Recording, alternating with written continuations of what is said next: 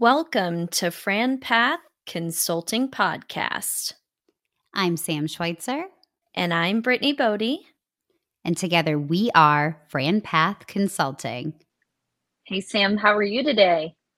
I am doing well this morning. It's bright and early. I'm at our house in California. So this is normally my 9 a.m., but it's a 7 a.m. today. so feeling just a little t- more tired than usual.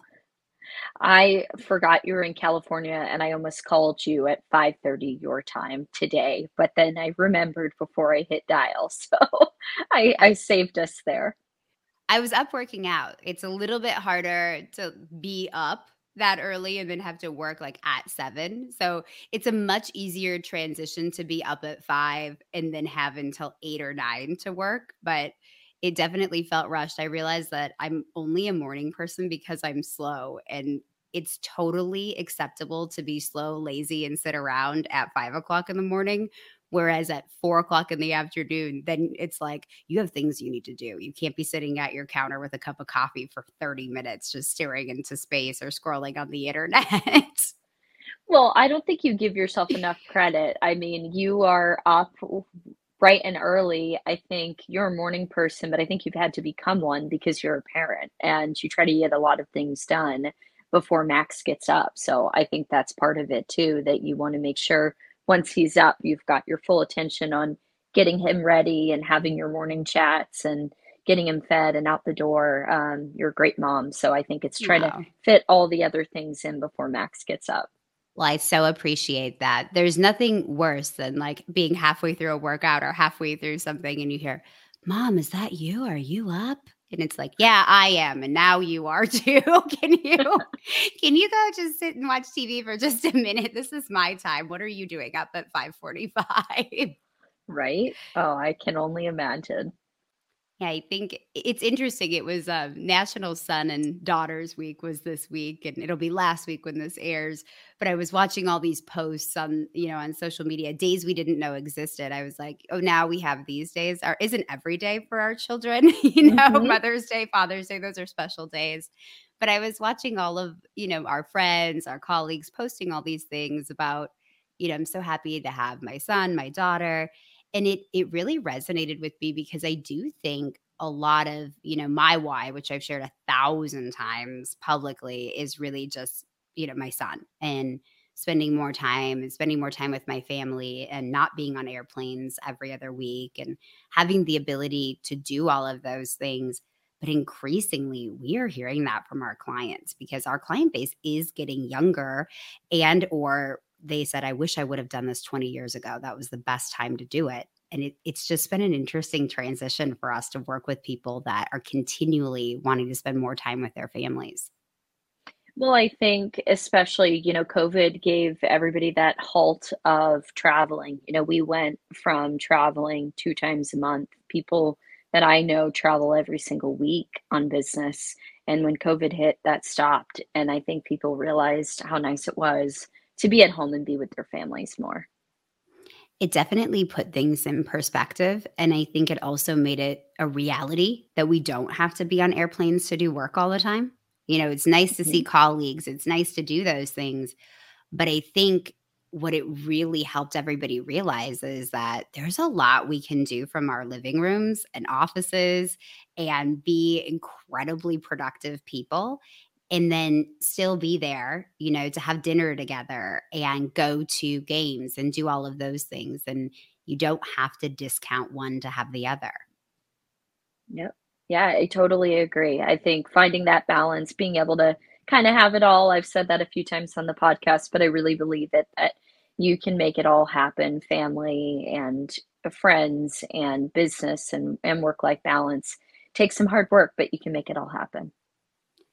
I think that is an absolutely great way to introduce our guest today because she's making it all work. She has it all. And when we when I think about Andrea Garrett Kiesling, I remember when I first started in franchising with Redbox Plus, I met Andrea and it's been a long time now, but I was just taken aback by her business sense and she was just so well put together. And I remember thinking, now that is somebody that I would want to be friends with.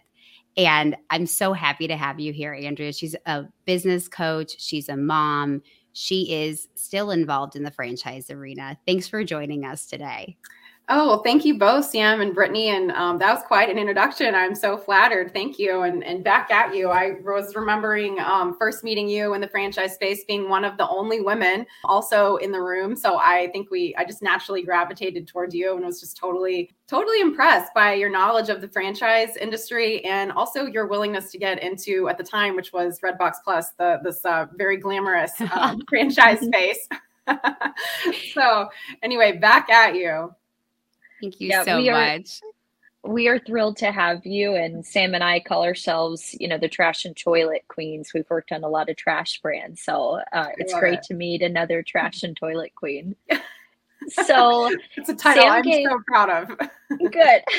Good. I'm so glad. Well, thank you for being here. And we'd love to have you kick off just telling us a little bit about your background and what led you to franchising. Yeah, absolutely. Well, thank you again for the invitation. I'm I am honored to be part of, of this and what y'all are doing. I've just totally admired all of the work that you've put in. So happy to be here. And absolutely. So I I grew up and I currently live in West Virginia. I was raised by business owners, which gave me a very unique perspective and skill set, also a pretty certain path to becoming an entrepreneur myself.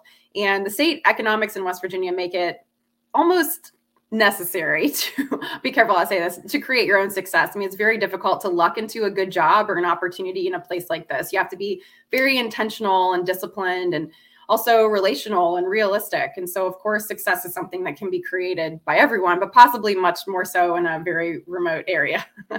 so, I do have an undergrad and an MBA, but honestly, the best education that I've been exposed to is quite easily my business experience. I mean, the best way to figure something out is to not have an alternative. And um, I'm sure this is probably true for most people, but I am highly motivated when there is no plan B. Like it's just do or die. During during grad school, I moonlighted as a as a personal trainer. I didn't make much money, so uh, I tried working for an insurance agency, and I realized driving to work one day that I would rather be driving to jail and spending my time there versus you know not having the ability to make decisions or any control or freedom or take the risks that i wanted to. And so i realized that's that's probably um, pretty dramatic but uh, it did motivate me. And so shortly following that experience uh, we opened our first franchise which was five star painting. We opted to go the franchise route because we wanted the freedom of business ownership but I think at that age, I think we were like early 20s, like maybe 22, 23, something like that. So I wasn't totally confident to do it alone. I also wanted the protections of existing brand awareness, you know, proven process, support, et cetera, all the reasons that you, you know, want a franchise. And so I like the full framework that was in existence that I could also kind of safely operate in but also have that autonomy and freedom of an entrepreneur. So we built Five Star Painting, operated it for several years, ended up selling it. Um, after that, opened Redbox Plus, which is the combination uh, dumpster and portable toilet concept.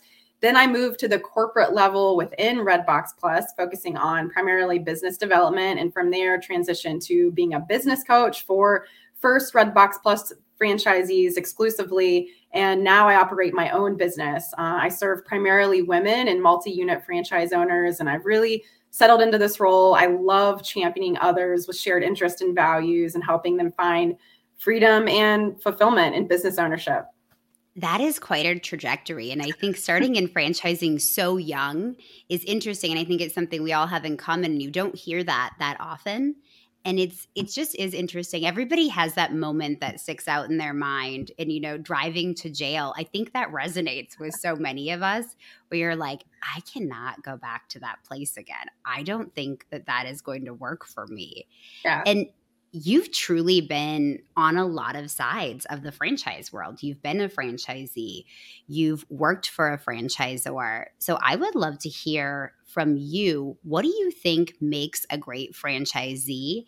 And alternatively, what makes a great franchisor? Mm, that's a great question, and that's something I spend a lot of time thinking about too. Um, being having had the experience of both a franchisee and then also being on the franchisor side. So I would say for a franchisee, um, from a franchisor perspective, would be clear expectations. I mean, franchisees typically opt to operate under a franchise for several reasons, but in my mind, one of the biggest reasons is to mitigate risk. You know, they want autonomy, but within the protections of a proven model, they want the support, the marketing, the tech, the branding, et cetera, et cetera. Um, and when franchisees do not fully understand the commitment and their necessary role within the franchise, in my experience, that's where the biggest problems spin from. And also you know secondary to that would just be like the the coachableness uh, as a franchisee. I think that's so important just the willingness to learn to adapt you know to be taught. In my mind those are those are probably the the most important things. And then from a franchisor perspective number one would be a clear communication just honest, timely um, communication. I think uh, from my feedback from franchisees that I've heard, and also being a franchisee myself, that's certainly appreciated. Number two would be just the willingness to be constant, uh, constantly adaptable, this ever evolving mentality. And that includes, you know, technology, accountability, communications, but most importantly, in my mind, processes and you know the constant improvement and revisions to data backed proven processes that is so important. And actually i might want to change my answer to that being number one but um yeah processes. Well i think process on both sides is so important. You know the franchisor needs to have great process in place. Franchisees have to be willing to follow a process. As we take our clients through our process um, one of the things that we share with them is of course you need to look at the financials. You need to make sure the numbers check out but you have to really focus on the leadership team because you're in a long-term relationship with them. So i think those are all great points that you've made. Now i have to go back to the trash. So tell us what made you move from the painting industry to the trash industry? What caught your attention there? And um, what what made you decide that you know trash was the next move? It can be a tough business. Yeah so it might surprise you as glamorous as it is but I wasn't necessarily looking for an opportunity in the waste industry. More so, I was looking for something that met uh, a few specifications that we identified as important. Those included a high barrier to entry, you know, a unique concept, a patented or proprietary element, few employees. It was B2B, simple, you know, from an operational perspective. But then paired with that, we were also looking at current market trends and just kind of extrapolating. So the waste industry, generally speaking, is is pretty convoluted. But Redbox Plus is, is a very unique design and allows much more streamlined experience for the consumer, which obviously set it apart. And because I was living in Charlotte, North Carolina at the time, and it was booming, you know, growth and expansion, it was just a clear choice. Also, the waste industry is not going anywhere. It's a necessary part of, you know, infrastructure, growth, and innovation. So it, it felt like a, a very, a very safe, safe bet. That's so true of a lot of businesses that we're seeing that are really taking off right now because I think in the back of our minds we're still hearing recession. Is it going to be a soft landing? What does that look like? So that's incredibly timely as we talk about things with our clients right now the proprietary and the patent, the B2B, that built in clientele, recurring revenue. All of those things very much come up for us on a day to day basis. Now, you made an exit. And I think when we work with clients, a lot of them have the intention of making an exit because not every child in a family wants to be handed down, you know, and be the trash mm-hmm. king or queen of Charlotte or Nashville. You know, it, it, you can't count on that. So you exited that business. What was that like? Tell us about making an exit from those franchises. Yeah, yeah. So I, it was difficult for me to give up that title, you know, queen of the of the um the trash. um, just kidding. I was ready to to hand that off, but um, you know, we we made the exit for for a couple of reasons. Um, one was eh, actually the biggest reason was to actually change over to the corporate side. So we we swapped and became part of Redbox Plus headquarters. And so, in order to do that, we were we were traveling a ton, helping other locations open all over the country, doing doing that, and just made sense at one point to just say we have to give up this business to be able to move to the corporate side so we can serve people at a much bigger capacity. So luckily this wasn't the first experience with selling and I had learned a few things this time around. So we had used a we used a business broker. But I was very hopeful that we could find you know a specific person that could get very excited about uh, the trash the waste industry about the model and, and capitalize on the potential because there was still so much and of course the vetting process took some time on both ends but we were fortunate to find that person and he continues to do really well in the market I tend to look at this as like a, a, legacy. You know, we put some serious sweat equity into the business, developing the playbook, you know, and it was all from trial and error. So, like, when I say sweat equity, like, I absolutely mean that in every sense of the word. We understood operations, designing the process. We had to learn all the nuances of the waste industry. We invested a lot um, I had a lot of pride tied up in the in the cell as well. So it's it's honestly it's so cool to go back to to Charlotte and see the red box plus dumpsters around. So it was it was uh, it was a very positive experience. And now you're you're looking at opportunities again with Sam. So I have to know you've successfully been a franchisee twice now. What made you decide to work with a consultant as you look for your your next investment in addition to your consulting business? I think I know only enough to be dangerous in decision making in the franchise industry um, because there are so many cool concepts and unique brands. It would be very easy for me to to make some some decisions as to which direction to go. And and honestly I only know a few industries very well there are so many more that I'm completely unaware of. So leveraging my knowledge of, or leveraging the knowledge of a, of, you know, one of you guys as a consultant whose job it is to know every industry just makes a lot of sense for me. I mean, it really takes an expert in franchising to be able to guide an individual through a curated and tailored process to, you know, truly arrive at the perfect fit. And working with a consultant provides the connections, the sounding board, the suggestions, all unique to my skill set, interest, and budgets. And that's something I think that FranPath does an excellent job of is just getting to know the individual well enough, along with their, you know, your and um, and Sam's careful knowledge of all the brands to be able to precisely pair the two. And so, truly, it's an it's an excellent way to avoid a potential future disaster story. And also, why not? I mean, take advantage of the knowledge and, and passion uh, that you you guys have for the space. I really appreciate that. And I think when you came through my inbox, I was like, oh, wow. It was a compliment to us because you do know so much about the industry. You have been a multi unit franchisee multiple times. So when somebody comes back to the well again, and they want a consultant and they choose us, that is the ultimate compliment.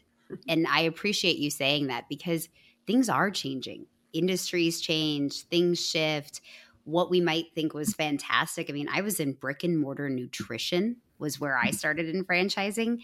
That sounds like a dinosaur farm mm-hmm. right now. you know, what was a great idea in 2010 may not be a great idea in 2022 and beyond. So, as you think about business ownership in the future, and that's the path that you're choosing for yourself again, what appeals to you now, knowing what you know from your experiences? Yeah, that's a great question. And I think I could answer that very easily by saying freedom. In in the discipline, I, I like the discipline that it takes to achieve the freedom. And if I were to expand, I would also include responsibility. I mean, it's the ultimate outcome of the business is all on me. And not just that, but I have the ability to create exactly what I want. You know, the general enjoyment of day to day and how well I can balance the fluidity of life's demands. I mean, as a as a mom, um, also, the success and satisfaction of all my employees, of all of my customers. There's always room for improvement, for growth. It's also always possible to fail and then also potential i mean that's what creates in me this refusal to to settle because potential is the x factor there's no cap there are no restrictions and for me that's the hook are you looking Freedom. at it differently now just from the perspective of being a parent this time around? I know we talked at the top of the hour about that. Are you looking at it any differently than when you analyzed your first business or your second business, being a mom of three now? Mm-hmm. Absolutely. Absolutely. I mean, certainly there are a lot of there's only so much of me now. Um, so I have to be smart about how I invest my time. Um, but then, of course, it's all for them. So I, I, look at it through a different perspective now of knowing, you know, I'm smarter now, um, having had the experiences that I've had. I also have a great network of people that I draw, you know, their opinions and and help from. And so, yes, I mean, it's it's all for them. Um, I am uniquely motivated as a mom to to be sure that I uh, create a lot of efficiencies in my time so I can be available for them. But I'm also setting up, you know, their future. I think that legacy piece, the freedom, the balance, thinking about your kids, your family, your future, those are all common themes we hear amongst our clients. So I have to imagine, you know, being a multi-unit, multi-brand franchisee, working for a franchisor, being a business coach, you've surrounded yourself with some pretty incredible people. So at some point you've probably received a piece of advice that really stuck with you. So tell us what's the best piece of advice that you've ever received? Yeah, that's a tough one because I love listening to other people's experiences and lessons learned. I mean, there's so much advice that I've collected over the years, but just thinking through that question, I think two things that have stuck stuck with me the most. Um, number one, Marie Forleo says everything is figure outable. That is my personal mantra. Um, and then the second one is a quote by Henry Ford, which I love, and he says, um, "Whether you think you can or you can't, you're right. And um, my life experience proves that is quite accurate. Mindset is everything. And Absolutely. there truly is not many things that you can't figure out. And once you learn that, I definitely empowers you to look at things differently. I love Marie Forleo too. I love B School. She's just a fantastic person to watch. If anybody's listening to this and you are not turned on to her, I would strongly suggest following her. She's another fantastic leader in the business space. Yeah. So you've given us a lot of reasons. Freedom boils down to legacy. What is your personal compelling reason for owning a business if you had to give us just the, the tip of the iceberg, exactly what it is? Mm. Um, you know, I think uh, growing up, I watched my parents experience freedom, unlike a lot of my peers. And I also watched them experience times of intense stress, hard work, sleepless nights, uncertainty, all of that. And the same has been true for my own experience. And all of that sweat equity is just part of the process, but it's also what makes it extremely rewarding. Um, so I just think that back to that that freedom concept, the combination of that and gratification from business ownership is what compels my interest and just drives my commitment to this lifestyle. And I also want my children to learn the same lessons. I mean, I want them to see that same ROI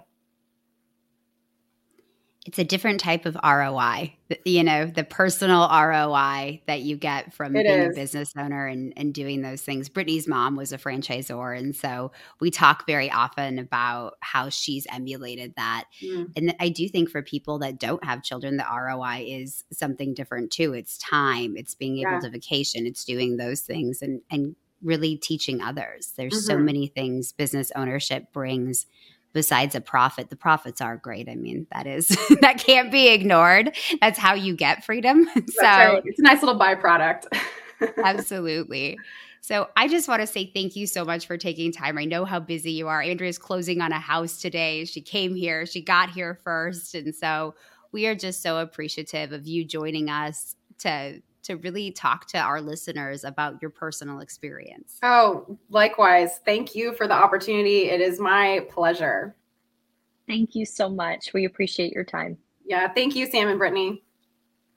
So, if you'd like to learn more about franchising and diversifying your portfolio through franchising, email us at info at franpathconsulting.com. Follow the Fran Path Consulting podcast on Apple or Spotify please rate and review us five stars. You can also follow us on Instagram at FranPath, Facebook and LinkedIn at FranPath Consulting, or go to our website, franpathconsulting.com, to take your free business assessment.